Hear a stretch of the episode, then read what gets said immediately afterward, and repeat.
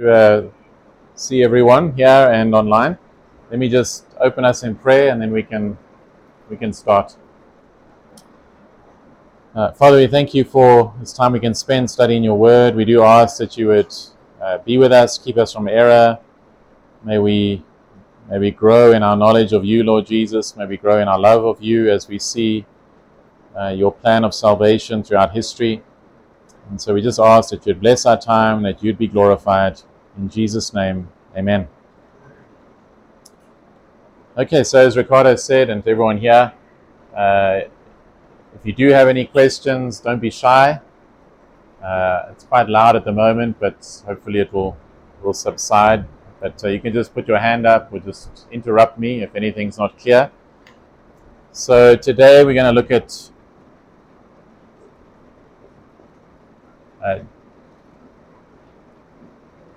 Genesis chapters 12 through 50. So last week we looked at chapters 1 through 11, which is known as the, the primeval history, the early history, the, where we got creation, we got God's uh, plan for man and woman, uh, we got work, we got rest, we were introduced to marriage, uh, all of the, the institutions and the structures that we know today were created by God. Even a seven day working week, six days of work and one day of rest, uh, were created by God. They're not man made institutions, uh, they were created by God.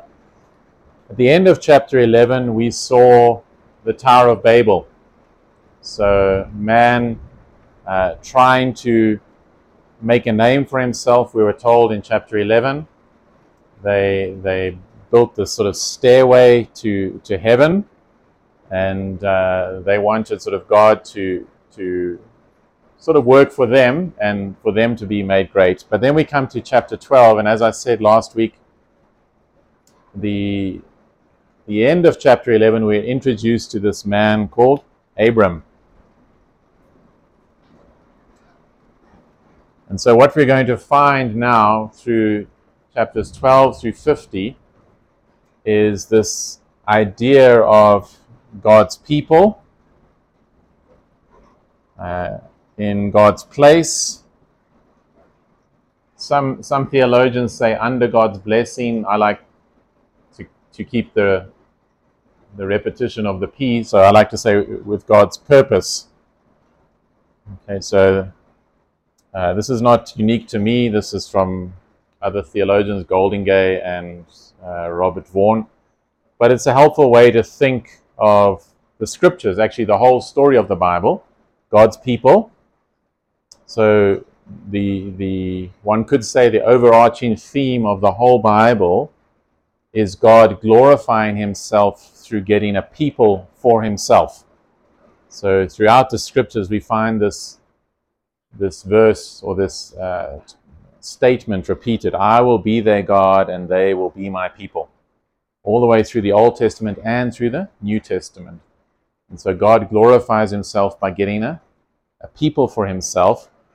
And uh, in the Old Testament, Israel, that's Israel, as we'll see with Abram, and they're given a place, they're promised a land, and uh, they're given direction on how to to live, to please God. And those are other books that we'll look at, specifically Exodus, um, uh, Lord willing, next week.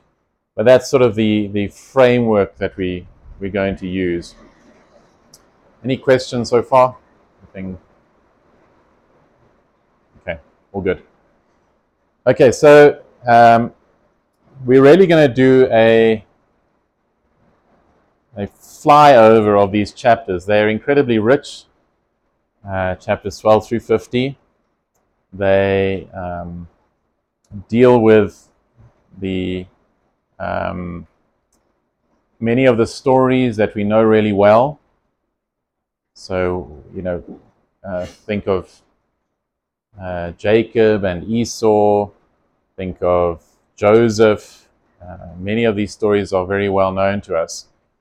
The the reason these stories are all given because it can seem a little bit arbitrary, but what what's going on is God is remember who's the original audience of Genesis? Who wrote Genesis? Moses, the original audience. Israelites, where?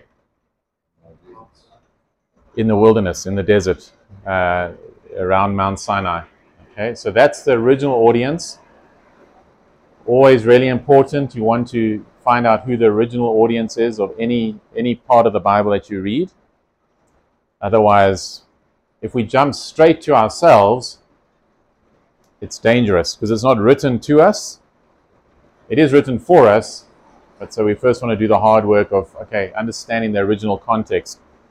So they were in the wilderness. They'd just come out of Egypt. They'd been how how long had they been uh, in Egypt?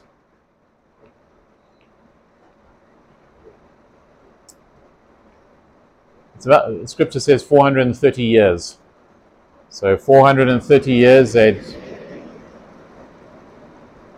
been in Egypt. Uh, yes. So it's a long time. Um, and they, they were slaves. At, at, a certain point, they became slaves. They were oppressed. Uh, they, they start to obviously be influenced by the gods, the surrounding gods, the pagan worldviews. And so they've, they've really forgotten who they are as a, as a people. They have some sort of memory. They know that they're obviously not Egyptian. Um, they, but they are confused. Remember when, when Aaron makes the golden calves, they worship them. We know that the Egyptians worshipped uh, cows or cattle. So they, they're mixing religions, and we'll look at that when we get to Exodus. So Moses has to help the people understand who they are. Where do they come from? And he's giving us the story of, of Abraham, who is the, the one that God calls. And then they need to understand the world in which they live. And so the tribes that they're going to come into contact with, where do they come from? And so we're going to find out where the Moabites come from, and the Ammonites come from, and the Perizzites come from. Uh, and so they're, because remember, they're on their way to conquer this land, the land of Canaan, where all these people stay. Where do the Philistines come from? All of those things. Uh, and so they're being prepared for that. So these stories are, are, there's many many reasons for them but that's one of the reasons. Where do they come from? What is their identity? Who are they?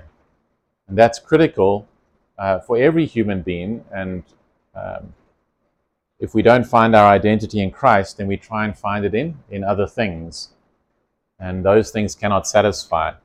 But uh, if our identity is rooted in christ uh, then we, we are free from those those idols uh, and we are free to love, we are free to forgive, uh, we are free to, to be patient and kind because we're complete in, in Christ. So um, let's start then with Abram chapter 12, verse uh, 1. Now the Lord said to Abram, Go from your country and your kindred and your father's house to the land that I will show you. And I will make, so there you see land. God calls Abraham. At this point, he's called Abram. So Genesis 12, verse 1. Uh, to the land that I will show you, his promised land, and I will make of you a great nation, a great people, and I will bless you and make your name great. And so he has true religion. God comes down to, to man. Chapter 11, the Tower of Babel, they said, you know, we will make our name great. Chapter 12, the Lord says to Abram, I'll make your name great. Um, if we try and build our own kingdoms, uh, then then that's that's false religion. God says He will come and He will uh, He will make us great. He will lift us up, so that you will be a blessing. I will bless those who bless you, and him who dishonors you I will curse. And in you all the families of the earth shall be blessed. And so here's the first promise, this, this covenant that's made with Abraham promise of land, promise of a people, promise of blessing, uh, and a, to be a blessing to the nations. This is a very important theme. Israel was never meant to be this insular, parochial nation. that hated the other nations. They were meant to be a light to the nations, to show the glory of God, to show the love of God and the grace of God, but they fail at it. Uh, and so it's only in Christ and at Pentecost, then the church now is to fulfill this mission. Uh, and Jesus even says to his disciples, You are the light of the world. And so he is the light of the world, but because we're in him, we're also called the light of the world. So this is a theme we'll pick up as well. Uh, so we're told some information there. We know that he's married to Sarai. We know that they are barren.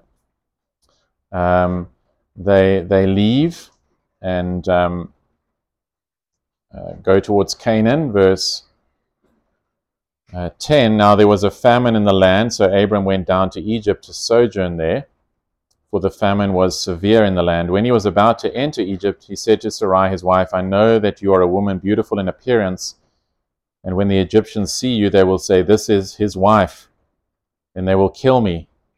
So, well known account.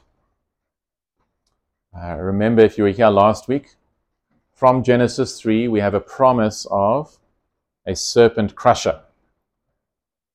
The seed of the woman, a human being, is going to come who will make things right. It's going to cause him tremendous pain, but he will crush the head of the serpent.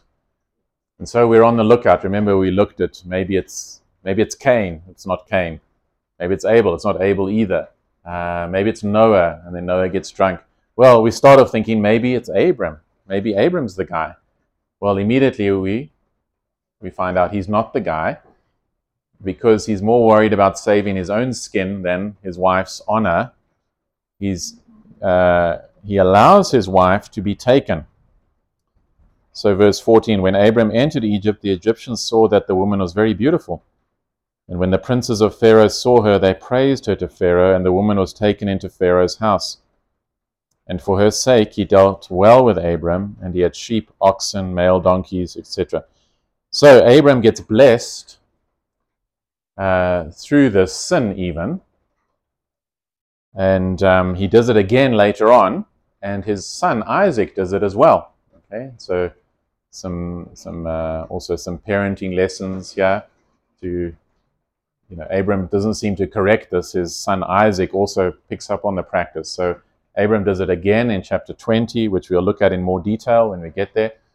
And then Isaac himself uh, also says to, to Rebecca, you know, tell them you're my sister so they don't kill me. Uh, but the Lord judges Pharaoh, verse 17, the Lord afflicted Pharaoh and his house with great plagues. Now, remember, that's what has happened to the Israelites in the wilderness. They've just, there were great plagues in Egypt, weren't they? They've just experienced that, uh, which we'll read about in the Exodus. But they've just come through great plagues upon Egypt. And here they're seeing this happened again many years earlier uh, with Abraham. Okay, so uh, what, what I want you to pick up here is that it does seem that Pharaoh does sleep with, with Sarah or Sarai at this point, because he takes her. And uh, it's over an extended period of time, um, because it tells us that Abram is blessed and he gets animals and all sorts of things while this is going on. When we come to, chapter 20, it's very clear that Abimelech does not sleep with, with Sarah. Uh, but already we're seeing, wait a minute, Abram's not such a great guy. For the sake of his own skin, he's willing to give his wife to another man. Okay? Um, now, maybe that's one of the things you wondered about Genesis, because when you go through it, it's full of sexual immorality, incest, murder, sodomy.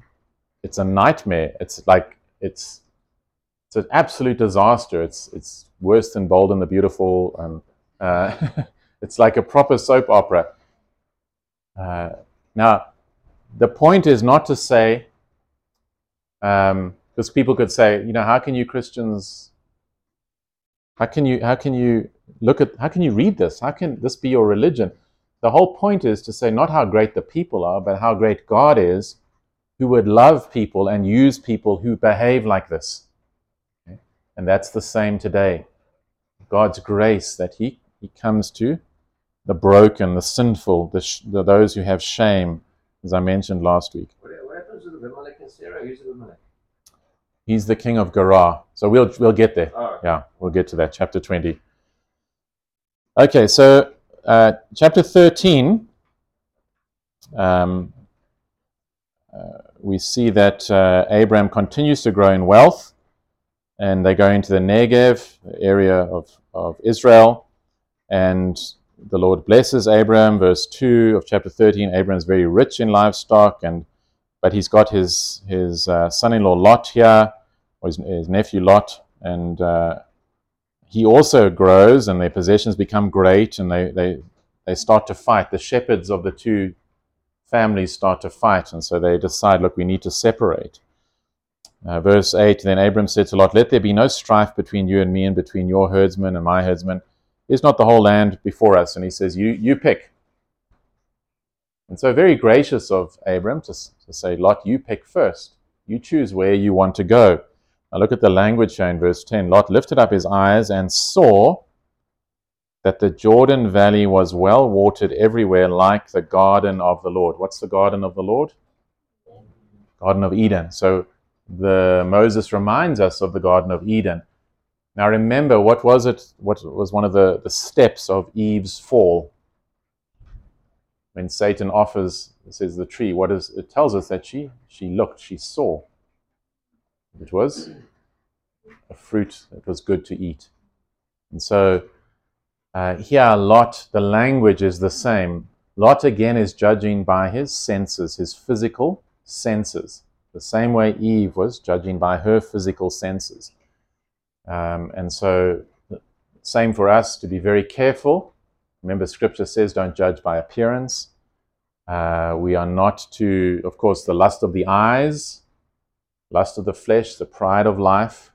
Must be very, very careful. He looks at it and it's like the Garden of Eden. But um,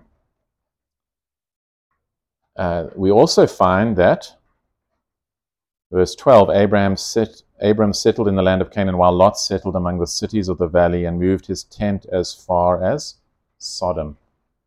So within this beautiful idyllic setting, Sodom and Gomorrah. And we are told there now the men of Sodom were wicked, great sinners against the Lord. You see, so he judges by his physical sense. He doesn't say, wait a minute, this is this is an evil place, this will this will draw me down. What Paul says, remember Paul says, bad company corrupts good manners. Okay, so he doesn't think like that. He simply thinks on a physical level and he sets his tent towards Sodom. Uh, where do we find him next when we meet with him later on?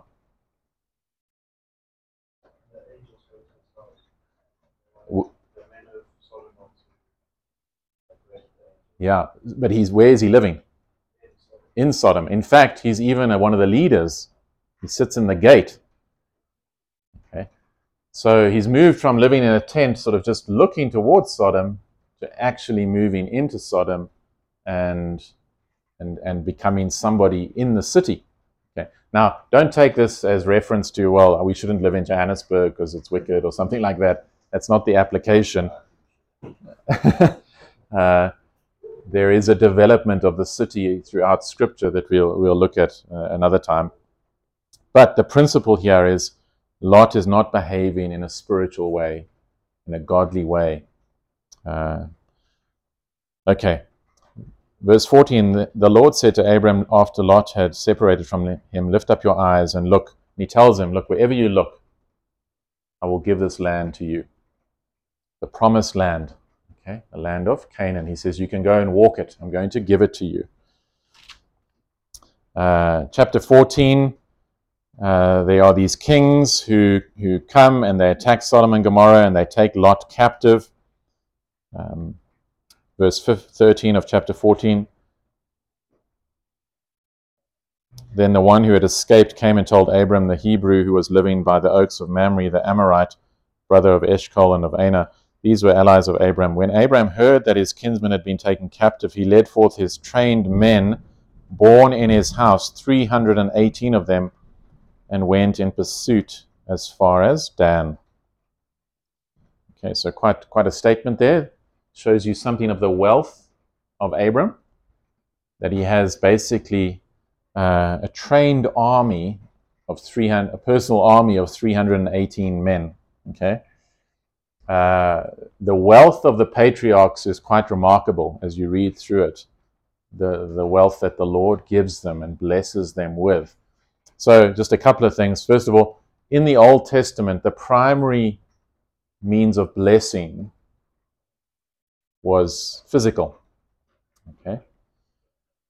Um, ordinarily, it's not a law because God's people also suffer, and it doesn't mean they're unrighteous. Generally, if if uh, uh if God blessed a person, it would be in a physical way, and and that would be things like wealth, children, health. Those were sort of the the, the means of of blessing. And those are, remember we spoke last time, shadows and types for us in the, the new covenant. The new covenant, the blessing is primarily spiritual. We are given the Holy Spirit. We, uh, we have the presence of God. Um, when God blesses someone, um, it is primarily spiritual. It does not mean that you know physical things are not a blessing from God. So the other lesson is uh, wealth is not necessarily a, a, a bad thing. God's people are sometimes blessed with wealth, but it's never to be an end in itself. Okay? God blesses so that you will bless others. Okay? And we'll, as we go through scripture, we'll see that. But simply to say this, because some, some Christians swing either way, either to say, you know, if you're not wealthy, then you're a bad Christian. That's a lie. That's ungodly and has destroyed many people. Um, there's, there are plenty of godly poor people in the scriptures. Paul himself had said he, he, he, there were times where he abounded and times where he had nothing. He talks about being naked and, and hungry and starving. Uh, the Lord Jesus himself didn't have anywhere to lay his head, he didn't own a home. Uh, all of these things, I can go on. But then there's other Christians who basically like, well, it's sinful to, to have money. That's also wrong um, because there are many wealthy people in Scripture, and they use their wealth for for God's kingdom. Okay, so just just on that. Okay, so they go and they um, uh, rescue Lot with his army, and we meet this guy called Melchizedek. So if you look at uh, chapter 17, after uh, sorry, verse 17 of chapter 14, after his return from the defeat of Chedorlaomer and the kings who were with him, the king of Sodom went out to meet him at the valley of Shaveh. And Melchizedek, king of Salem, brought out bread and wine. He was priest of God Most High. Okay, so we introduced to this figure. Um, my love, can I get a something to wipe with, please. Sorry. So, uh, Melchizedek. So in Hebrew, Melech is king, and Sedek is righteousness. So his name means king of righteousness. But he's also, we are told, the king of Salem. Uh, so that so is. Salem is the place, and then righteousness is the, moral, I suppose. Uh, he's king of an actual place. He's he's king of a, uh, a city called Salem. No, no, in this area. It's actually becomes Jerusalem. Jerusalem. Salem is, is shalom, peace. Okay. So he's king of peace and king of righteousness. Does that sound like somebody? the Lord Jesus. Okay. Um, he's not the Lord Jesus, but he's very important because he's also the priest of God. Okay. And he meets with, with uh, Abraham and he gives him bread and wine. Uh, it's symbolic of, points us, reminds us of communion. Uh, Abraham is blessed by Melchizedek and he pays tithes to Melchizedek indicating that Melchizedek is greater than Abraham. Okay, so quite something. We just, he appears, then we don't hear of him again until the Psalms, when David says, You are a priest forever after the order of Melchizedek. So how do we know he's not Jesus? Um, so what in, that, be- in the scriptures says it directly that he's not Jesus? Because his name says it is. because, because Jesus is a priest forever after the order of Melchizedek. It would be redundant to say Jesus is a priest after Jesus.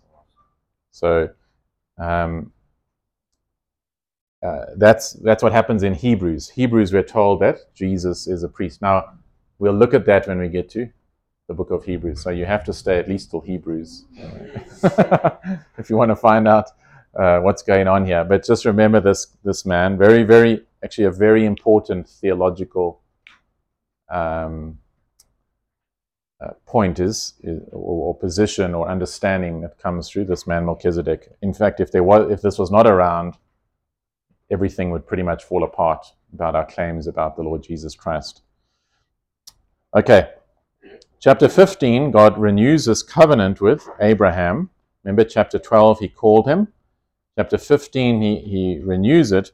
He says, verse verse 1 After these things, the word of the Lord came to Abram in a vision Fear not, Abram, I am your shield. Your reward shall be very great. And so, beautiful picture here. The Lord says, I am your shield. Your reward will be very great. Some translations I quite like say, I am your shield and your exceeding great reward. So the Lord says, I am your reward, uh, which, which I, I appreciate. But it's nice the Lord says shield because again we have an imagery of of what God will do for his people. He is he is our shield, and a shield takes the blows, doesn't it? Uh, and that's what we see Christ doing. Christ Christ takes the wrath of God in our place. He takes the punishment that we deserve. In fact, the theological term propitiation has the idea, so let's say this is us, all those who believe. Um, propitiation means to fully bear the wrath of God and to then turn it away from us. And that's what Christ does at Calvary. He is our shield. He protects us from the wrath of God that should fall upon us. Abraham then says to the Lord, Look, I, I don't have any children. Remember, the Lord said to him, You know, you're going to be the father of many nations, all of these things.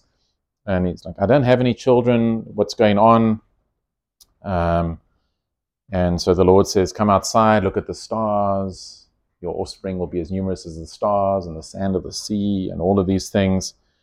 And then we're told this fantastic verse, verse 6 And he believed the Lord, and he counted it to him as righteousness, or credited it to him as righteousness. And so we, we find here, and this is a very important verse for Paul in Romans and Galatians when defending the gospel. We're not saved by works, we're not saved by law keeping. Paul will say, Abraham is converted hundreds, hundreds of years, 400 years before the law comes. Okay? So uh, we're not saved by law keeping, we're saved simply by believing what God says. Abraham believed God's promise, and it is credited to his account as righteousness. He is declared righteous. And that's the, the glorious gospel. Simply believing what God says about who we are and what He has done in Christ, entrusting your life to Him, repenting of sin, means you are credited as righteous. You are declared righteous, as righteous as the Lord Jesus Christ him, Himself. And so here, here we, we see it's never, never, ever been. Some, some Christians will say, oh, in the Old Testament they were saved by being good. Now we're saved by believing in Jesus. It's never been. Nobody can ever be good enough. It's always salvation by trusting in what God has said. Okay. Verse 7 And he said to him, I am the Lord who brought you out from Ur of the Chaldeans to give you the, this land to possess. But he said, O Lord God, how am I to know that I shall possess it? And he's told to bring these animals. This is very strange, maybe to our ears. He's told to bring these animals, and then he's told to cut the animals in half. Okay? And so there's like a pathway between the animals. So it's very gory and gruesome and maybe strange to, to our ears. But in this, the ancient Near Eastern world, this was normal. Okay? This was a way that they concluded contracts. So, or covenants. So, um, uh, a covenant is a is a one theologian calls it a bond in blood. Okay? So it is a, a, a binding contract, but it's not the same as sort of your gym contract. Okay, it's although it's hard to get out of gym contracts like not not with you. uh, it's a uh, so it's it's a bond in blood. It means if you don't keep this, death. So it's very similar to what we would do as children say, cross my heart and hope to die. Okay? Very foolish thing to say, but but we used to do that. Obviously, no one ever enforced it, as far as I know. Unless you're from the south, okay. uh, uh, so I don't, I don't think. But what we're saying is, if I, I, I'm saying, if if I'm lying, let me die if I if I this is not true, if I don't keep my word, let me die. That's what's going on here. That's what the contracts were like. The covenants were were were bonds in blood. The closest we come to it is a marriage vow. Okay, till death us do part. We're, we're saying this is forever. The only thing that will separate us is death. Okay, so. Um, he's told to cut these animals. Verse 12 As the sun was going down, a deep sleep fell on Abram, and behold, dreadful and great darkness fell upon him. It's not that he falls asleep because it's really boring. The, the picture here is one of terror. Um, he, is, he is petrified. The dreadful darkness comes upon him because the covenant is you will have many children and you will get the land. Abram's saying, How will I know this will happen?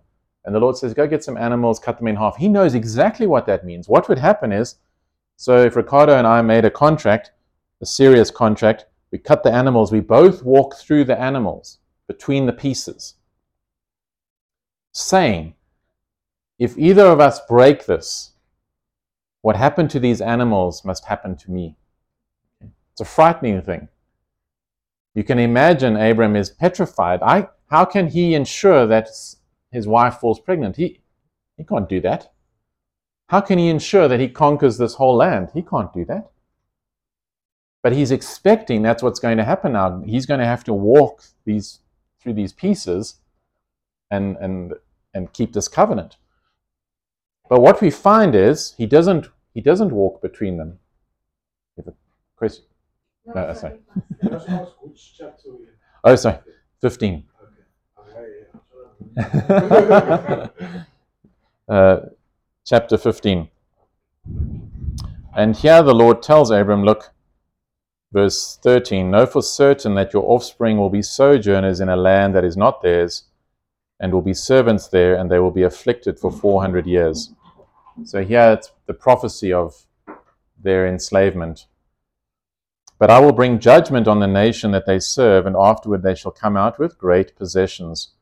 As for yourself, you shall go to your fathers in peace and shall be buried in a good old age. And they shall come back here in the fourth generation, for the iniquity of the Amorites is not yet complete. Okay, so an important phrase there. Um, again, remember the initial audience.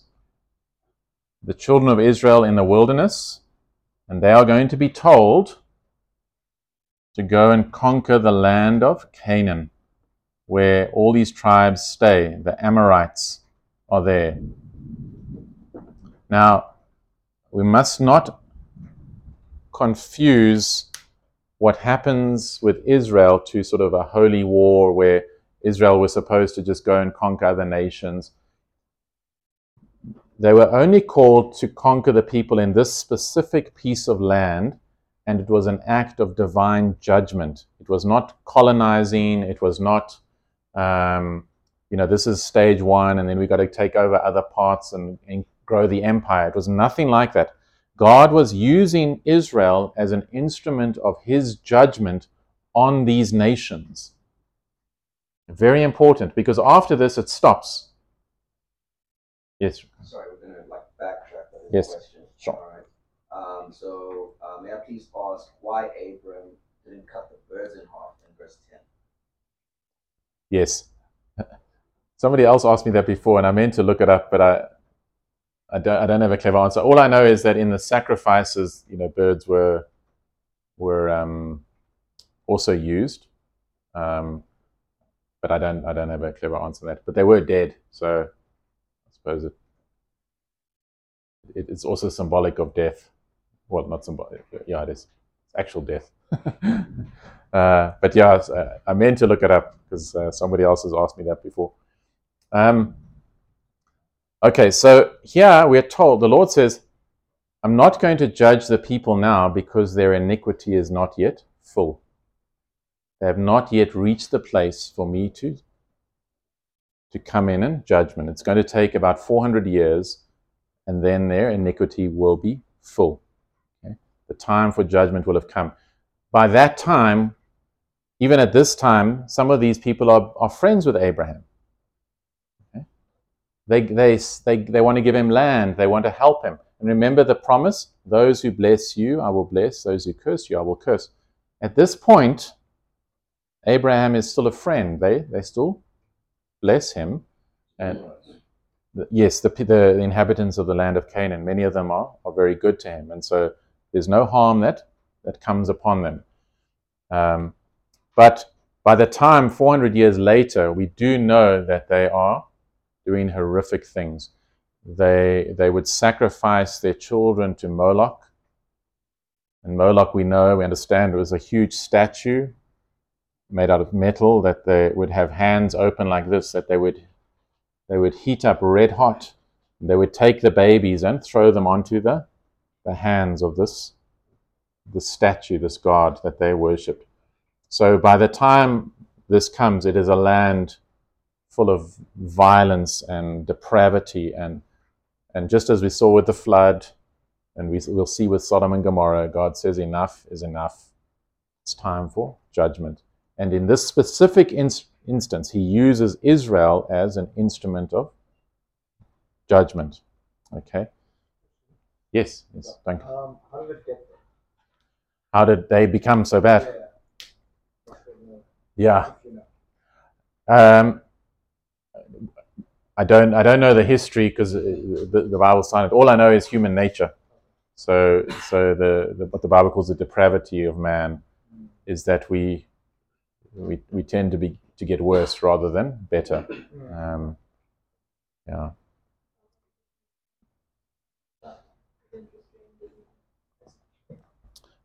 Okay, so verse 17 When the sun had gone down and it was dark, behold, a smoking fire pot and a flaming torch passed between these pieces. So uh, you have smoke and fire um, passing.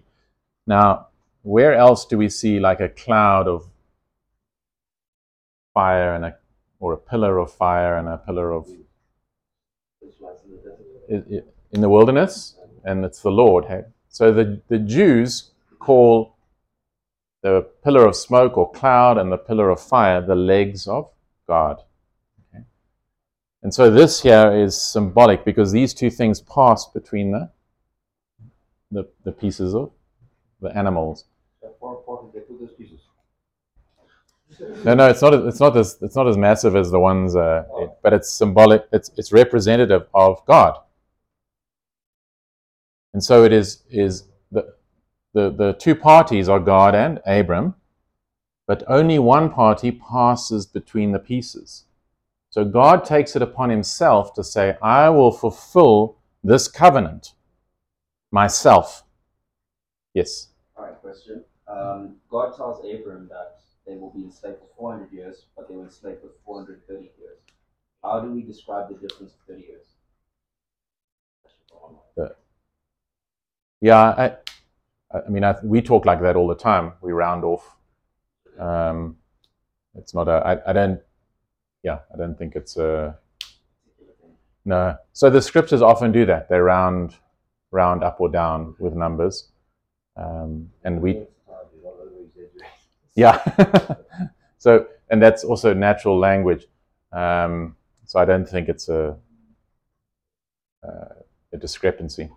Um, okay, so uh, where are we? So he passes through saying, "I will fulfill the the um, the covenant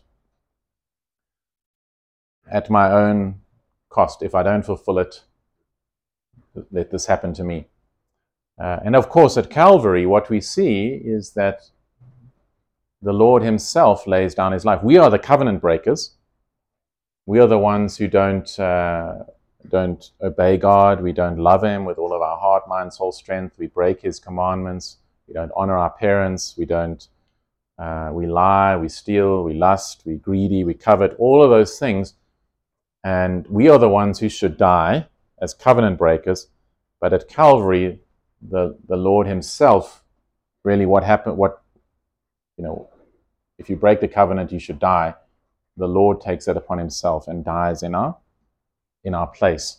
So, all the way through, we're going to see with these covenants is that the Lord promises to fulfill them even at the expense of His life. Of course, as God, He cannot die, but as a man, He can, and He enters into this world as a man and lays down His, his life uh, to ensure that these promises are fulfilled, that every promise that he makes is fulfilled in the Lord Jesus Christ. Yes, Laura. Pastor Michael, do you think it's significant that God allows um, breaks till their iniquity is fulfilled? Do you think God is showing us that His judgment is just by waiting that we can see how evil, like, our sin can be?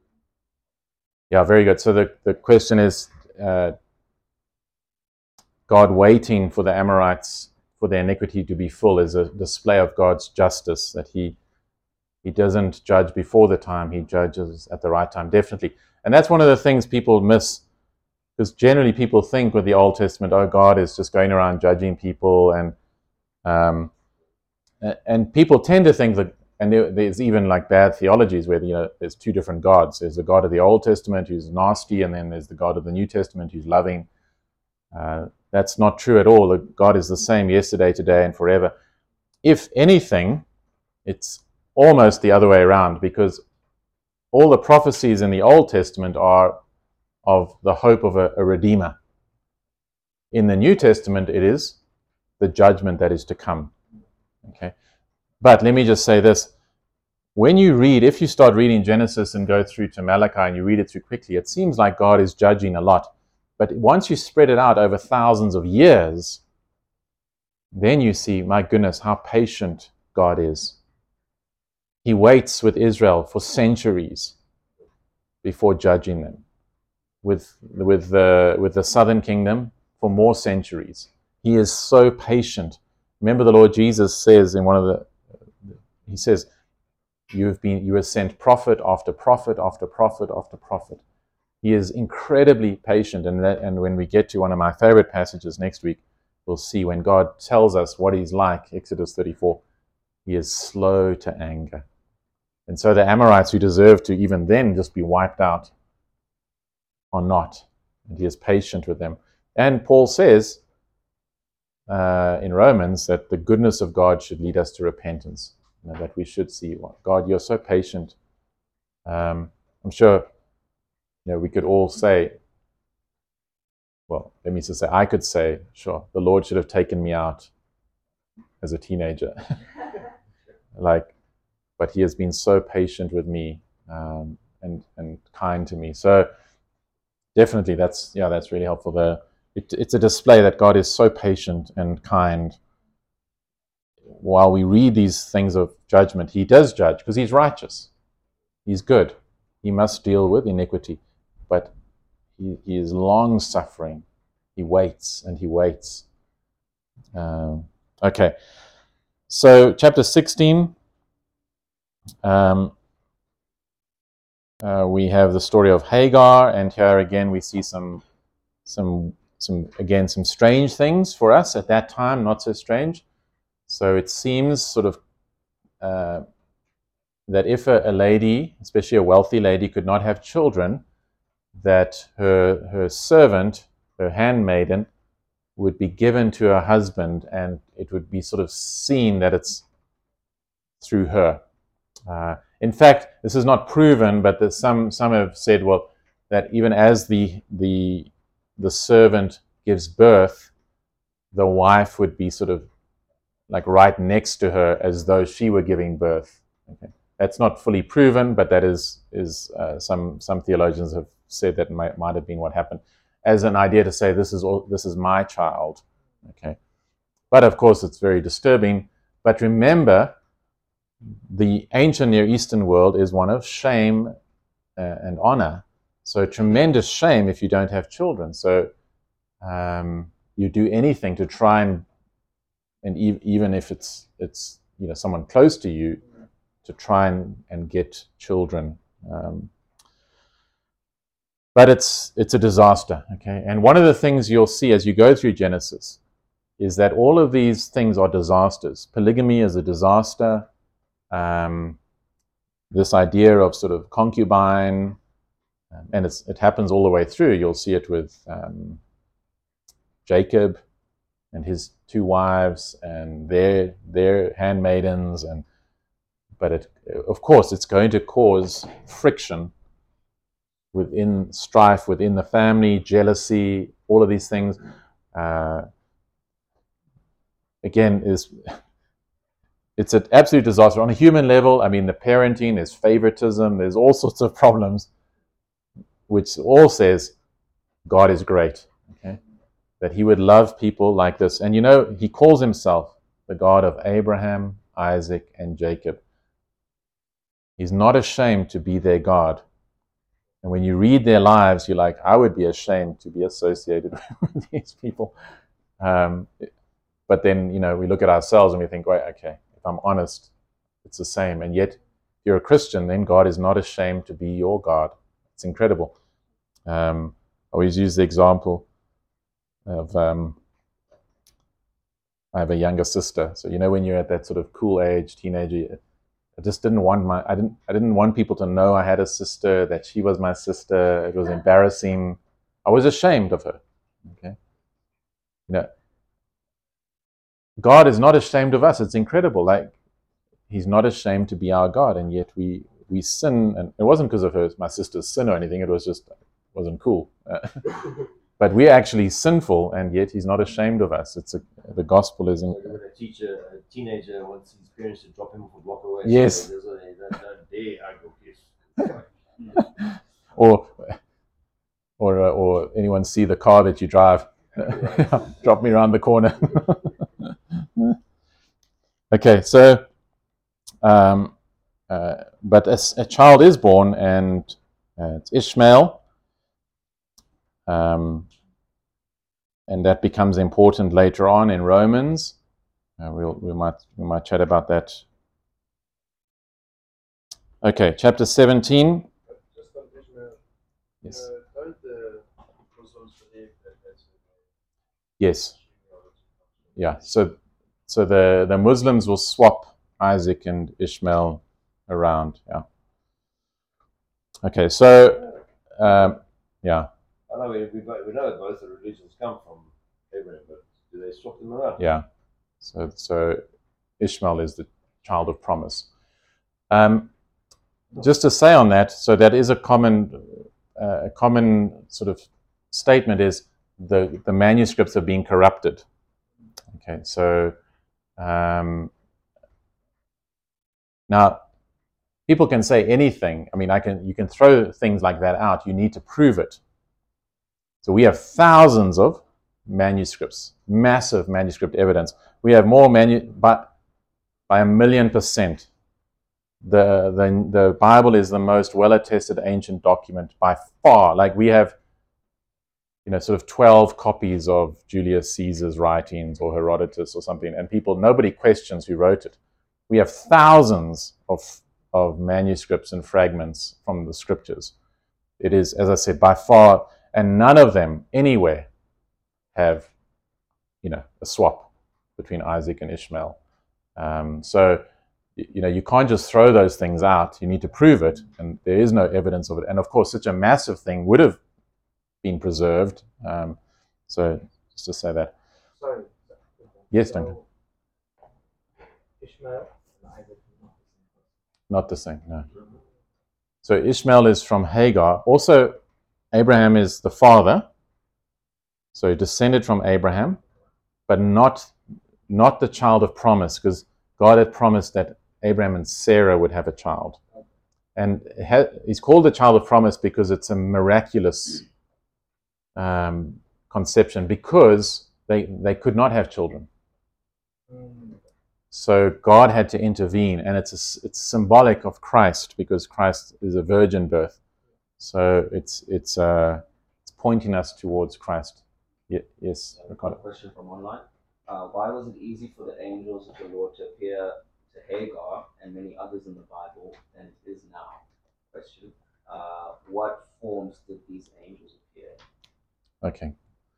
So yeah, so as you read Genesis, you will see the angel of the Lord or angels appearing to people. Appears to Hagar, to Abraham. Uh, so the I would argue the reason for it is that there's there's no scriptures, so they don't have they don't have um, God's revelation through scripture.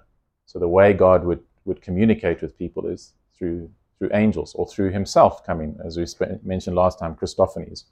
So and now we have the scriptures. So um, uh, it's not to say that an angel can't appear, but remember what Paul says: if an, even an angel comes and preaches another gospel, let him be accursed. So just be careful. You know, don't don't be on the lookout for that. And if they're coming telling you now, this is just a bonus. The, if you look at most cults, they started with some guy having a vision of a, an angel. An angel told me, um, and so yeah. Delara, you had a- angel worship. Sorry. It almost becomes angel worship. Yeah, uh, well, I don't know if they worship the angels, but they the message claims to be from God, but it contradicts the scriptures, which means it's not a true angel. It's well, it's it's a fallen angel. It's demonic. Yeah, Hello? Um, so with Hagar specifically, it's like was she like a second wife to Abraham, and that that that was simple. Like she should never have married. a second her as well. Yeah, she's not. She's not taken as a wife. She's not taken as a wife. Yeah, you have this sort of very ungodly the relate. concept of a surrogate. But- Where someone carries a baby of a for, for Yeah. another couple. That's sort of the idea. But yeah, in this situation, he actually sleeps with her, um, so he sins. Okay. fiction assimilation, right? Yeah. Okay, chapter 17. So 12, 15, and 17 are the three chapters where we get information about God's covenant with Abraham. Uh, now, in chapter 17, we're told when Abram was 99 years old. Okay, so I think we are introduced to him when he's 75. Now he's 99, so what's that, 20, 24 years later? Still no kid with Sarah. It's a long time. You know, God has promised, and nothing's nothing's happened. The Lord appeared to Abram and said to him, I am God Almighty, walk before me and be blameless, that I may make my covenant between me and you and may multiply you greatly. Okay, so uh, we don't have time tonight, but over the series we'll look at the covenants in more detail. But in, in theological circles, there are debates about some of the covenants are um, uh, works based and some are grace. So um, some some will say no, there's no works involved in it, and others will say no, there are there are things that need to be done. I'd argue that that all the covenants have both. Um, that so here Abram is told to do something. Do you see that? Walk before me and be blameless, that I may fulfill my covenant with you. Now, Um, even in the new covenant, we're saved by grace, not by works. But if that's all we were told, the New Testament would be a lot shorter. But the New Testament is full of commands how we are to live, okay? um, to love one another, to not lie to one another, not steal from one another, the way we talk to one another, our speech, our actions, our um, all of these things we're called to to obey. Okay, so just remember that. Yes, Yeah, Ram. question from online. Why was there such a long period of time between the promise and the fulfillment? Uh, so so it had to be, it had to be. Well, I think there's several things. One, it had to be humanly impossible. Like the virgin birth? It had to be. No one could say, ah, you know, you know. Sometimes you hear nowadays, you'll say, oh, she's 50 and she fell pregnant. That's very rare, but it does does happen occasionally. But you would never hear, oh, she's 99 and she's fallen pregnant. okay, that that you would say, you know, something else is going on here. Okay, so I think it has to be that they're so old that it's it's there's no doubt this is God. Okay, but then the other thing is that God has a right to test us. Okay. He never tempts us, but he tests us. And James says that. And so it's a test of Abraham's faith. Um, we see he's, he's wobbled, hasn't he, with, Hagar. But he, he keeps going. Um, and we'll see that when it comes to Isaac, he is, he is a giant of the faith because of what he's willing to do. Okay, so um, we'll come back to that later on about covenants being conditional or unconditional when we have more time, but uh, not tonight. So, um, okay, so uh, Isaac's birth is promised uh, at the end of chapter 17. Um, the the angels come and visit, and they say they're going to um, have a child. And uh, verse 17 of chapter 17 says, Then Abraham fell on his face and laughed, uh, and said to himself, Shall a child be born to a man who is a hundred years old? Shall Sarah, who is ninety years old, bear a child?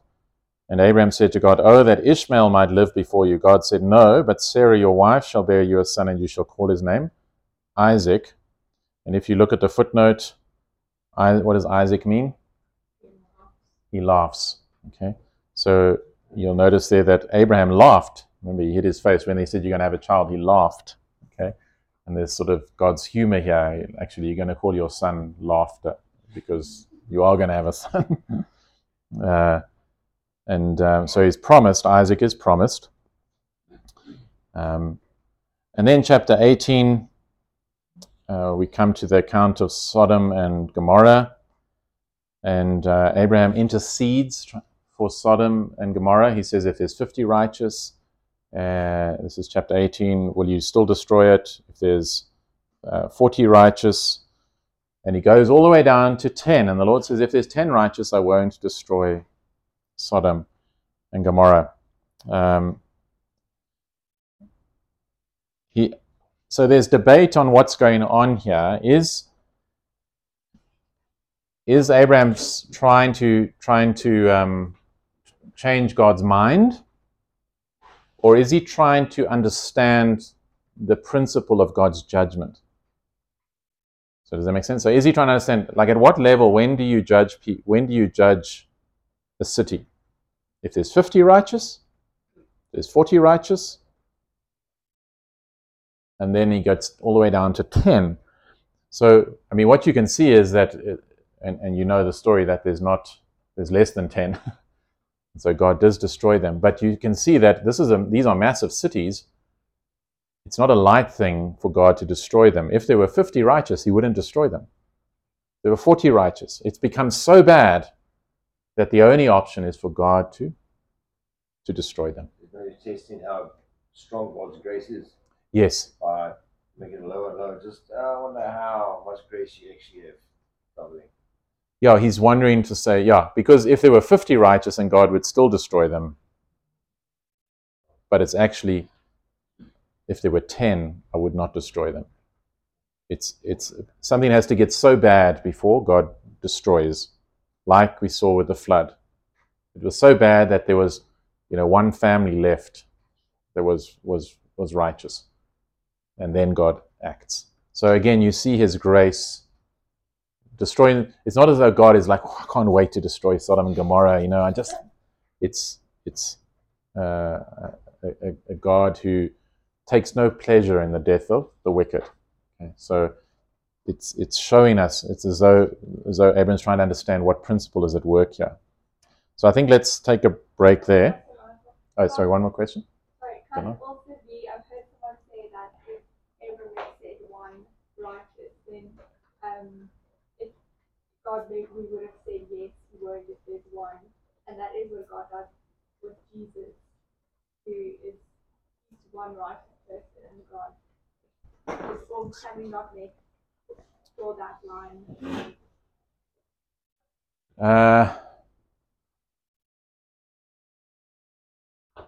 yeah, I'm not sure. I don't. I don't think the text puts it that because that would imply that Abraham should have said one, and then God would have saved Sodom and Gomorrah, and so he's sort of in the wrong for not going that low. But but the Lord sort of stops it at ten. Um, so I, I don't think. I don't, don't know if I would I would go that way. Yeah. Um, okay, so we'll take a short break and then see everyone just now.